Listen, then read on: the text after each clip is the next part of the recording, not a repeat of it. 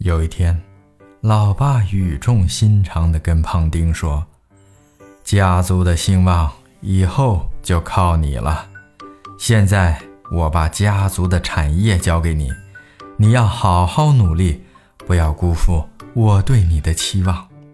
听了老父亲的话胖丁握紧手中的锄头用坚定的眼神看着父亲说我以后会好好刨地的。